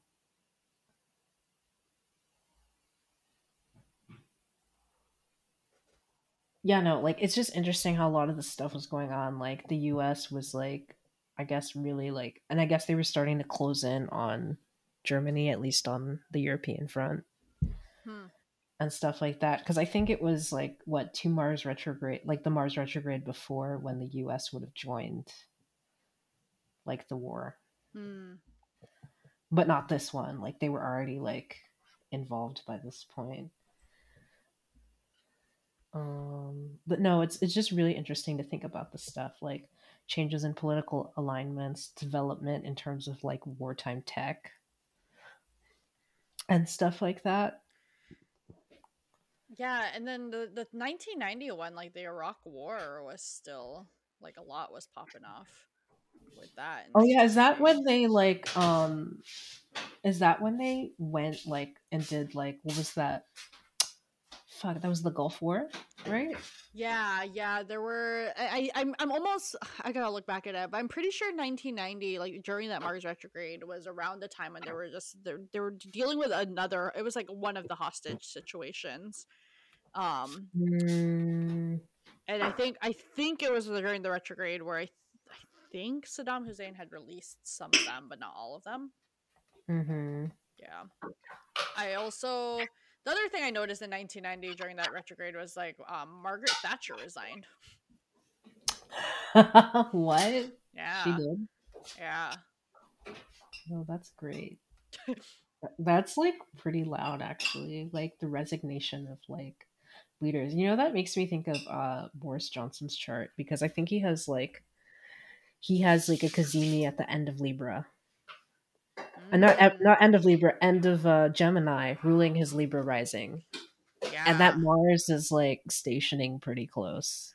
And there's already articles now about his popularity really diving. Really tanking, and yeah. people being really upset with him. Yeah. I yeah. I find Mars retrogrades to be very fascinating because they're not as frequent as Mercury. They're not as predictable as the Venus ones in terms of like when mm-hmm. and how mm-hmm. long and and what signs they end up appearing in, and then they're not as long as Jupiter or Saturn ones. No, but they're Which long enough. yeah, and they're like so long, but like I think it's also just interesting, like seeing Mars, like the idea of seeing Mars like in the sky being very red. Yes Yes, like especially you know the 2020 one where when it was in Aries, like it was just like that for like yeah. Months. Actually, more oh, really. So you know what was happening? Like the U.S. was actually like really um, closing in on Japan um, during like the 1943 retrograde. Mm um not only that but um like there were different um shifts with like you know the nuclear type stuff and like what they were developing like during this period so it's really oh. interesting and you know i like i know this isn't related but i know like um i can't remember like where mars was this like this past year when um the US made a sale to like Australia of some like crazy like um submarines to Australia or something because um there's weird stuff going on with China or something and like apparently the US upset some of its allies doing that. Was Mars in Virgo at that point? I feel like it was. Yeah, I don't know. I think it was yeah, I think like stuff related to like the sharing of like technology with allies might come up as well. Ah. Because that was implicated in the 1943 one. Yeah. I wonder what's which countries that'll involve, right? Because there's just there there's there's a bunch of things happening again over in Ukraine, and there's mm-hmm. you know there's just very various civil wars happening, including in Ethiopia. Yeah, and, yeah. Wonder where what who will be involved. Yeah, but no, like this Mars retrograde, and I think the worst part about like the Mars retrograde in Gemini compared to like other signs is that Mars is very sensitive to whatever Mercury's doing. Mm-hmm. And I would say out of all the planets, like um even though like obviously Saturn and um Jupiter spend and like the outer planets spend more time retrograde, like it's just Mercury has so many more like retrograde events mm, mm-hmm. during the year. So yeah. it's like that's a really good point because I think it's gonna be a it's it's gonna be a more unpredictable Mars retrograde because at least you know with Mars retrograde in Aries, like you mm-hmm. know it, it's it's Mars rule. Mars is its own boss in that mm-hmm. sign. It did have to deal with the Saturn square, which I think really curtailed a lot of what it wanted to do, but it wasn't really beholden to any other planets yeah. and but you're right that this mars is going to be ruled by this mercury that first starts out in scorpio um we'll move into sagittarius and then cap and then we'll station retrograde again at the beginning of 2023 yeah um i think what's also interesting is that like especially this is where the fixed narrative really comes back like at the beginning of november like because what happens is that venus and the sun like venus will first conjoin the south node and then the sun so it's like this element of like after having this eclipse mm-hmm. it's like mm-hmm. there's just this purging yeah like let's... the south node purges things okay yeah, let's jump into November because that that's also what I have in my notes here is like especially that first half of the month, I I do feel like that Venus and Scorpio is highlighted a lot because they're you know because of the another eclipse and then it just has this T square again with Uranus and Saturn. And this time, you know, we had earlier in the year Venus conjoined to the North Node in Taurus in domicile. Now we have Venus in detriment in Scorpio conjoined to the South Node. Yeah, and you know, like things that conjoin the South Node, like okay, so TMI, like I feel like I've been purging a lot since the South Node has been on my moon. Like I just need to constantly like empty myself out after I eat. So like the concept of purging, ending, like the purging of relationships. I don't know how to make this louder or clearer, but I think there will be a lot of that with this especially with Venus having just been eclipsed and going through all this stuff, right? And then Yeah. not too long after, Venus is opposing Uranus on the day um, the sun conjoins the south node as well. Yeah. And you know, like the sun and moon are probably the most sensitive points to conjunctions with either. Because I know in the Vedic system, even if it's not a proper eclipse, if you have the sun or um, moon like either co-present or conjunct either node, it's said to be an eclipsed luminary. yeah. Like it's swallowed or consumed by the node. Yeah, and so you know who has who has Venus and Scorpio in this T square with Uranus and Saturn. Actually, no, sorry, it's different signs, but they still have this Venus, Uranus, Saturn T square in their birth charts. Princess Margaret.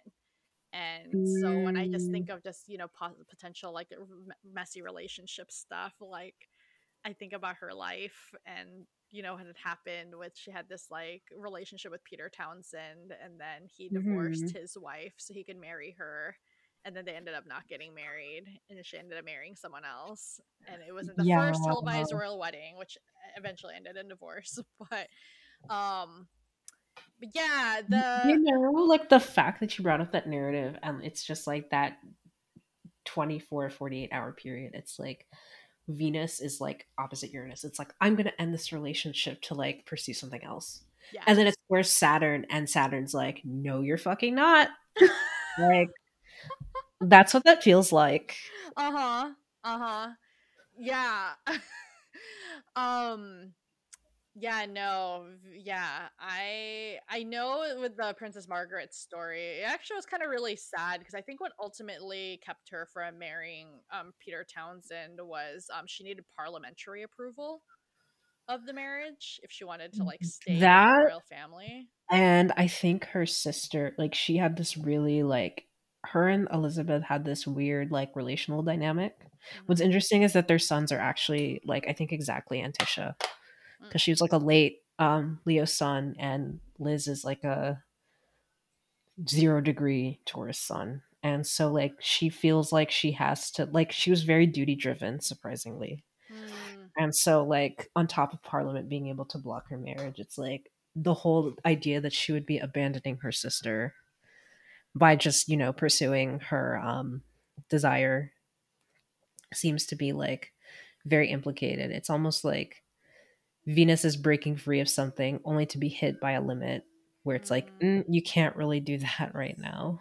yeah yeah no i could really see that because yeah as you said november so november 5th is the venus uranus square november Mhm. 7th two days later is the venus saturn square it really is like breaking free and then hitting a wall Yes, which is even worse because literally two days later, there's that lunar eclipse in Taurus, which I really close to Uranus. Like it's pretty fucking close. and then Um, the sun mercury cazimi is also that same, Same day, day. too same day, exactly. And okay, It's- so I don't know about you, but I feel like again, I will say this again. Like I said this for the last um Taurus eclipse, like this year. People will be getting like what they want or their way, but not in the way they wanted. And I feel like this is louder with the eclipse actually being close to Uranus and being so close to the North Node. Mhm. Like, I really feel like it's going to be really loud and like not subtle. And so it's like you hit that wall and th- and I feel like it's even louder because Venus is like separating from Saturn at this point. It's like you broke free of the thing that was holding you back from what you wanted. The process of getting what you wanted is painful and you've hit a wall, but like it's almost like something dr- extreme and dramatic and possibly it's not really bad for you, but it's not great for other people involved in the situation. Hmm.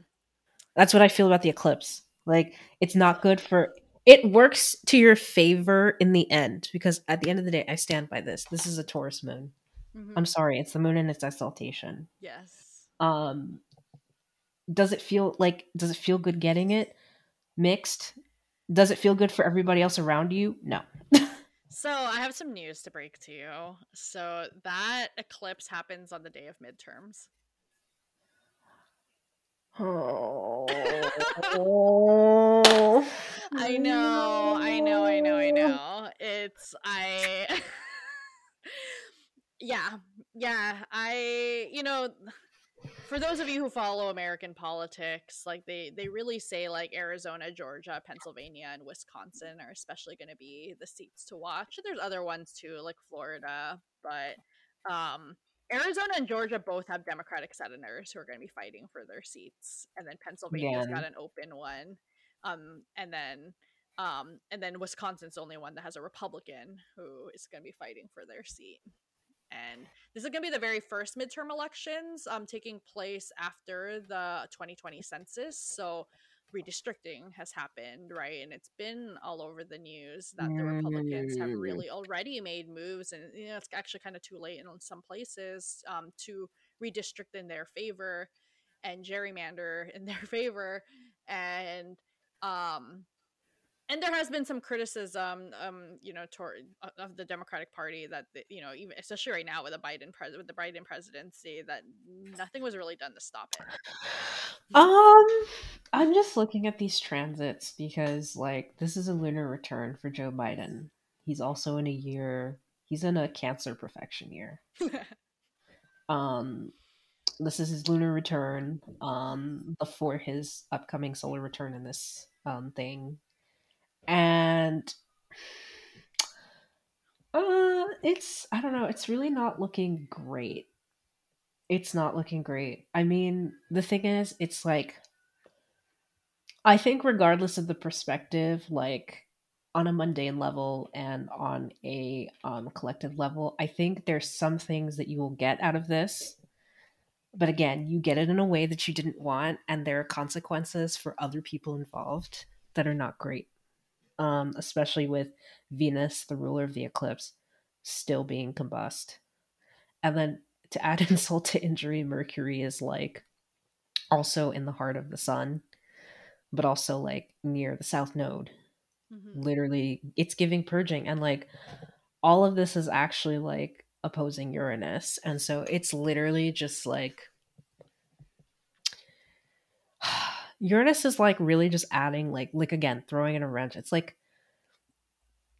it's still a pleasant surprise, but not like the not like the happy ending pleasant surprise. Mhm. It's like the pleasant surprise at the expense of somebody, Yeah, right? yeah. And on a personal level, it's just like look at what's going on in like the Taurus part of your life to see what this happening. Um My ascendant's really close to here, and I'm not happy about it. Yeah, no, this is actually um really close to my partner's descendant, and I'm just like, yeah, no, and it doesn't help because I'm I have this active Mars retrograde in my perfected house, oh my god. which is like, yeah, squaring my Saturn, and I don't think any of this stuff is active for him, but this is also before his next solar return because like his birthday's like I think the day before Biden's, so like like his calendar birthday. So Yeah. it's just gonna be interesting because he's gonna be a, like he's in a Aquarius perfection year. So like this like technically like one way you can think about perfections that I learned from like doing it the Abu Mashar way is yes, pay attention to the perfected house, but all of the signs that share modality, so all the signs that are square, you have to pay attention to those transits too. Yes. Yes. I And agree.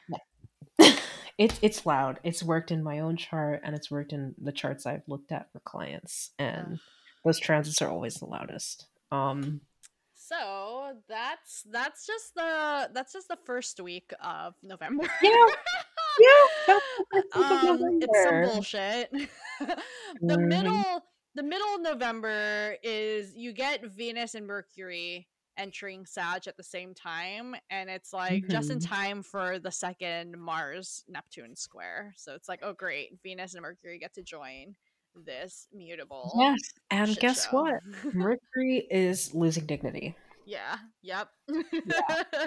So, um, especially, I mean, what's interesting is Mercury enters its own decan in Sag, but like, it's probably, I would argue, the most volatile decan of Sag, yes. ruling this Mars. And This Mars that's squaring this Neptune. yeah, I mean, it's it's almost like the way I see the transition of Mercury from Scorpio to Sag is like Mercury and Scorpio is seething and holding all this resentment in. And then I think of like, or like what it really wants to say in, and it's really thinking about what it wants to say. It's like sharpening its verbal knives at the Mhm. ready. And then like when Mercury goes into Sag, it's like, okay, alarm bells blaring, like megaphone blaring, like I'm coming out swinging, right? Like, and Mercury and um, Mars are in like a opposition relationship, even though it's by sign, and so it's building up. Yeah. Um, It is building up. That opposition does go exact by the end of the month, but I I think I think we'll already start seeing it as soon as Mercury ingr- ingresses. Like I would definitely be wary of just impulsive actions and words, especially words. um yeah, and then that that square to Neptune too just like it's just like another reason to just be cautious of like you might really not be seeing the full picture. yeah, I mean, I will say, oh wow, that Mercury Venus conjunction actually happens in Sagittarius. Uh, that's cute. It does? I have it down for like in Scorpio. Apparently, it's it's uh, it might be Scorpio, but like I might be wrong though. I think you're right. have, I have Sag for some reason. They get really close though. I think They're you're right. right on top of each other. Yep. Yeah, Yep, you're right. It is right Yeah, Mercury's a bit. It's a bit slow still. Um, but yeah, like I mean, what's nice is that you know Mercury will be conjunct Venus, which is nice. When is Jupiter finally stationed direct? Like, did we miss Oh, it? No, no, it's so I know this is another one of those where it's like every day cuz like then after that Mercury Venus conjunction we the sun enters Sag, which is a bummer cuz then they're combust and stuff. Um and then the 23rd is when Jupiter stations direct on the same day of the new moon in. Sag. That's actually nice. That's cute. I like it. I like it. I mean, it's you've got this new moon in Sag being ruled by Jupiter and domicile. A very happy Jupiter. Um, I mean, yes, it's an anar like it's mostly not well, it's like anaretic, kind of, I think, ish. But like it's I don't know, it feels nice. It's like a bit of it's a bit optimistic, I feel. I think it sets it, it, like kind of sets the tone, right? Because this is like our final month of Jupiter and Pisces, and then we we're Go back with to Jupiter and Pisces. and- Yeah. Yeah, we go back to Jupiter and Aries. Um what I don't like is that like literally the week after that. Oh, wow, like the day after that, Neptune stations direct. God. and um uh like five days later mercury opposes mars and so this is where that like that tension comes in. And like it sucks because like mars is depending on a very not happy mercury hmm to do Mhm. stuff. And this mercury is also like getting ready to square neptune. Like it's applying. Yes. so it's really popping off on maybe misconceptions or like miscommunications or again because Neptune and Mercury are both in signs that have to do with like the bigger picture, inspiration, like perceptions of this great theory of everything. Um it might be missing like important nuances or details, right? Mm-hmm. And Mars may be like inclined to act on, you know, a lot of not well thought out um, information. So this better not be some bullshit on whether it's critical race theory or you know COVID protocols or what. You know, like I think especially now that we're going to be coming out of at least like from the US perspective, we're going to be coming out of a midterm. Though I am curious because I'm thinking of uh, Justin Trudeau's chart. Uh, he's the current prime minister of Canada. Yeah, he's got some gnarly transits coming up. I'm sorry. Um, Mhm. next year does not look good for him because he's a he's a Virgo rising. Um, Oh, with yeah. a tenth whole sign house in Gemini. yeah. And this Mars retrograde is in his tenth house. That mm, it's not looking good for him. Uh, All right. uh, we we're at the end. I think it's time to for December, and then we wrap this up. yeah, like I mean, I will say that also at this time, like around the time um, Mercury opposes Mars, so does Venus. Yeah. So again, there's just this. I don't know, especially with a lot of these planets just not having dignity. It's just really jarring. Yeah. So December starts off. It's like December first is that Mercury Neptune square, and then just a few days after, it's Venus follows it too. There's a Venus Neptune square as well. Yeah. So we're gonna just continue to just see all that stuff in the mutable signs that really continues for the rest of December. Yeah, like it's funny because it starts out being like very fixed heavy. It's like the mutables and the fixed signs, like by the end of the year, duking it out for like main character status. Mhm. And I feel like I don't know about you, but like with Jupiter being anaretic in Pisces at this point, and like all these things moving through Sag, hmm and like squaring Neptune and Jupiter in the first week of December, I really, really feel like I don't know, there's this weird like tension sort of. I don't know, like there's this weird tension because it's like we're trying to like aim for these like lofty ideals or like maybe justify certain narratives. Um but like I feel like Mars being in opposition to all that and squaring it is like making it hard to really accept. Mm-hmm. um and also maybe encouraging people to fight for the wrong things or take risks because of the wrong things you know what i mean Yeah. I do find it funny that Mercury and Venus have I don't want to say it's not the same by any means dynamic as like the Venus Mars conjunction, but they are pretty close together for like the, month of December because they again they start out the month squaring Neptune and Jupiter together. They enter Capricorn right around the same time as well, just like a couple days apart. And then they also will be um again, I, I already said square. They they're squaring Neptune and Jupiter together, Mhm. and then and then they do end up conjoining, um, and then Venus and then Mercury stations retrograde, Goes right at the end retrograde. the month while conjoined. so right on Venus. pluto i think it's right on pluto too right they're like really close Oh, uh, let me check that. I think yeah, I think it gets close. Let me let me but not exact yeah it's not exact but i think it's like close enough but um yeah yeah yeah no that's that's pretty damn close actually because um yeah pluto's at 27 degrees.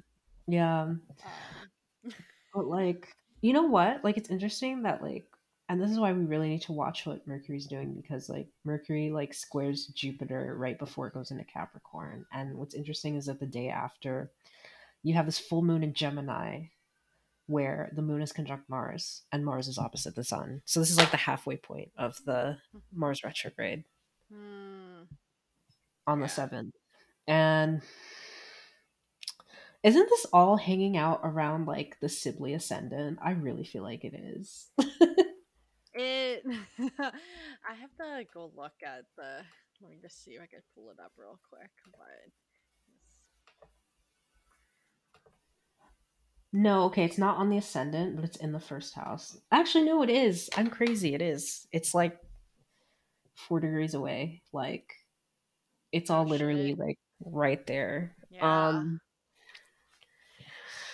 Yeah, this feels like a really inflammatory full moon, especially because Mars is in its own decan in Gemini. Mm-hmm. Mm-hmm. Um, I don't know. It's giving moral dilemma. It really is. Yeah. I could see that. Um, it, yeah. It's like to duel or not to duel, just because Mars is like a planet of conflict. Like, yeah. Yeah, no, for uh, sure. I don't know about you, but I feel like with uh, Mercury moving into uh, Capricorn and like cooling down, Mm-hmm. maybe like it'll be something that's like maybe discouraging, like more of that um volatile sort of stuff that Mars wants to do. I could see that. Yeah. I um but it, it's like oh that Mercury is also starting to slow down too and like station It is. So I think it It could is. also like yeah, it really could dampen that Mars like a little bit. Um yeah. I I'm just trying to think of what else is because it really just seems like for the most part like December really is just like a lot of those mutable transits. No, it Um, really is. the exception so January 20th January I mean December 20th is when Jupiter re-enters Aries and it's there. Mhm. Um it's not going to go back into Pisces anymore. We're done with Jupiter and Pisces. Sadly. And, and sadly and then Jupiter's re-entry is l- a lot less um bombastic than it was when it first entered in May and had you know Jup- Mars came there later, Venus was there with it. It was like just very very active in May. Um this time around it's ruled by a Mars retrograde in Gemini. So Yeah. I yeah. With Saturn as the final dispositor. Yeah, it's a very it's a very muted Jupiter and Aries though. I really like the um the square that the um new moon and Capricorn makes to it. Yeah. Yeah. I like that too. Um and then and then yeah, really kind of like the last as a transit after that is going to be it's like December 29th is Mercury stationing retrograde in Capricorn, which will kick off new- Venus. Mercury retrograde cycle in the earth signs and yeah, it's going to be conjoined Venus. Yeah, so like the year ends. Okay, we started the year with Venus Pluto shit in Capricorn, and guess what we're ending? Venus conjunct Pluto in Capricorn with Mercury retrograde. So I think that, you know, what's interesting is that like all this stuff is happening in that last decan of Capricorn, which, you know, was where our Saturn Pluto conjunction was housed. So Mhm. I don't know, the idea that we're getting away from a lot of that stuff. I don't think we're getting away from that for a while. I I don't, don't think, think so either. And I do. I, I, I even when you're earlier in the in this recording, when you were just talking a lot about what are some of the financial implications of all of this, um, you know, this Venus and Pluto stuff. Yeah, I, I really think there's the potential that you know what we're already seeing now around like supply chain issues and um, supply chain issues as well as um, inflation. I think can very well continue. I also anticipate. I like. I, I do wonder if there's just going to even be issues around um, the Biden infrastructure plan. Like, yeah, when people think infrastructure, they often think Saturn, but let's just like not forget that these planets are in a Saturn ruled sign, and especially when I just think of these Capricorn decans, right? I just think so Capricorn, the builder. Yeah, exactly. it's literally like it's like okay, I'm looking for terrain to build first decan, second decan. Here's the plan and the structure, Yeah. and then the third decan. How are we gonna afford this shit? Like Yep. it's literally, literally the whole thing. Like it's like not only like how are we're going to afford this shit, but how are we- these resources going to be used wisely? Because you know, f- for the work that I do, like, and I've been doing for many, many years, like, I've just, I already when I when I saw the infrastructure bill, I'm supportive of it because I do think that money does need to be invested. But what I already know is going to be a problem is what they're what they're going to do is they're going to basically just give this money to different municipalities, whether it's like state, city, and then some federal projects too. Um, but I just time and time again, like no matter where you go, not just in the U.S. but in the entire world, there's been a major problem with um, super infrastructure where always there's always delays. It's always way over budget, um, and there's just like never ever a proper assessment of risk. No, not only that, but like I don't know if like I because I wasn't following whatever was going on in the US during the pandemic, but I know in Canada like there's been a lot of debate about um like the healthcare transfers from the um like the uh federal government to the provinces and like there was a lot of stuff around like how much control should the federal government have in certain things versus like the um, provincial governments and like I don't know. Like, I feel like with some of these transits, especially in late Capricorn, but also like Pluto and Aquarius and stuff like that, um, I feel like a lot of it's to be like in countries that have this sort of like federal versus like municipal, or in the case of things like the UN or the EU, like these multinational like groups or organizations so like NATO, EU, um, G7, whatever. Like, mm-hmm. how much power do these structures really have to enforce like the sharing and distribution of resources and like the way these projects go? Because I remember a huge part of the problem with the pandemic response was the government's like, okay, we're going to throw money at the provinces and like the provinces would either not spend the money properly or not be clear and there was a lot of blame passing and buck passing on like responsibility when things wouldn't get done yeah. And I feel like with a lot of these supply chain issues, like there's a lot of a there's a huge component of that that like is understated. And so I'm wondering if like this Mercury retrograde at the end of the year, end of 2022, is going to really be us like auditing. Because when I think of Mercury, because Mercury is in its own decan, by yes. the way, like I think of the auditor. Mm-hmm. It's like, okay, mm-hmm. um, and i'm wondering if like thinking about the us but i'm also thinking about canada as well because like this retrogrades in the 10th house. Mm-hmm. and i'm thinking of the fact that the leader is also having all these like intense transits. Like i'm just like i'm wondering if there's going to be a review or audit of like in the case of the us money mm-hmm. and in the case of canada like the leadership.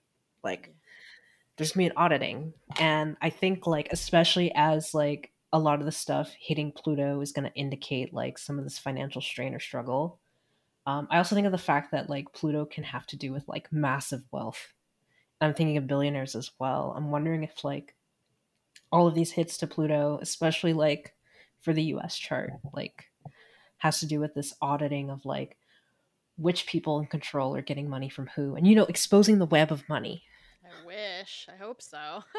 no, like I don't know because it's like we can only deal with this like stuff for so long, but. I feel like a lot of the prolonged like COVID stuff is going to make us really ask hard questions about like the structure of our financial system. Period. Yeah. yeah. No, I think that's already like, and you know, as you had pointed out, right? We're already we already are in the middle of Venus retrograde in Capricorn here at the end of 2021 and it, it, will continue to see a little that in January 2022. And it is funny that we do end the year with just more like now it's gonna be Mercury retrograde, conjoined to that same Venus in Capricorn. And we, we're already having those discussions now, right? Like we're already asking questions about inflation and supply chain mm-hmm. issues and all that stuff. And yeah, I do and then now, I mean, on top of the infrastructure bill, now the the big news right now here in the U.S. is that it doesn't look like the social policy bill, which would put more money into like you know just more aid to people during COVID times, and uh, as well as just other like long term safety guards for um, people who are not wealthy billionaires and it looks like it's gonna it's already just dead um, before it even gets to the republicans because the democrats can't even get to agree with it. Like Manchin just uh, w- does not want to support it. I, i'm gonna look at his natal chart later if it's available because like hold on. I'm gonna oh do God. a quick like because like how does this guy like he's not even like like how is he um I just don't understand how he like has so much power. Ugh. Damn, I he does he does not have a chart. His daughter does. I didn't realize he has a daughter who like in 2007 inflated her resume with an unearned MBA degree. and then she she was also caught up in the controversy over the pricing over the, the EpiPens because she was the CEO of Mylan. What? what? I didn't know that. Anyway, uh, okay, Joe Manchin. Um, Okay, he likely has a Sagittarius moon. Oh, he's going through an, a, a, a nodal return. Huh. He has a North Node in Taurus, South Node in Scorpio. That's funny because his daughter's a Sag moon too. But anyway. Uh, Saturn conjunct Pluto in Leo. Uh, Uranus at the okay, you know where Mars stations um retrograde in Gemini. He has his Uranus there. uh yeah no uh, now i understand why like he's like it's like why are we talking about him so much oh he's having his nodal return. there oh. we go. And his venus is actually his venus mercury conjunction in leo is in the bendings. Oh my god. Damn. Well that makes sense and that, that means then we're not gonna hear this isn't the end of hearing about, about him, yeah. shitty but no, he's getting hit by all of these like fixed transits and like the mutable ones as well. Like, got it. Like, I feel like especially like late term, uh, 2022, we're gonna hear a lot about Joe Manchin yeah. more than we would like to know. Yeah, more than we would like to hear. Unfortunately, I also took a brief look at because the other Democrat name you hear not as often, but you still hear her name a lot is Kyrsten Sinema of Arizona and she she has Uranus in Scorpio and oh, um, oh she's having a Uranus opposition. So That's she's great. Yeah she's going through her Uranus opposition and she's going through a nodal opposition. Stop. Oh, we have a timed chart for her. We That's do. Yeah, it's a confirmed time. oh God. And she has her. Oh my God! Aquarius. Pluto is opposing her Venus. It's interesting how her and Joe Manchin both have Saturn in uh Leo. I know, I know. oh god. Oh, it's just Saturn op moon. Okay. Yep. yep. Oh, and then her uh Jupiter is like in like late Taurus. Um yeah, no, a lot of her stuff is getting hit. Like her like fixed mutable stuff is getting hit. So Yeah. No, for sure. She's not up for re-election, is she? No, no, because she just won this this yeah in 2020 she just won re-election i believe or her election election okay yeah yeah okay. But no like that it's just really interesting. Um but no like i i feel like if you want like before the midterms like let's look at charts for people. oh hell yeah. No we definitely got to do a midterm episode. Because it could be a whole ass series. Honestly yeah. But no like honestly 2022 if i had to sum it up like there are pockets that are good. Like it starts weird, the middle's kind of okay, and then the end is really weird. Like I, I, I don't know what to say. Like it's not 2020. 2020 is like the the floor. Like anything like lower than 20. Like it's not there, but like it's not.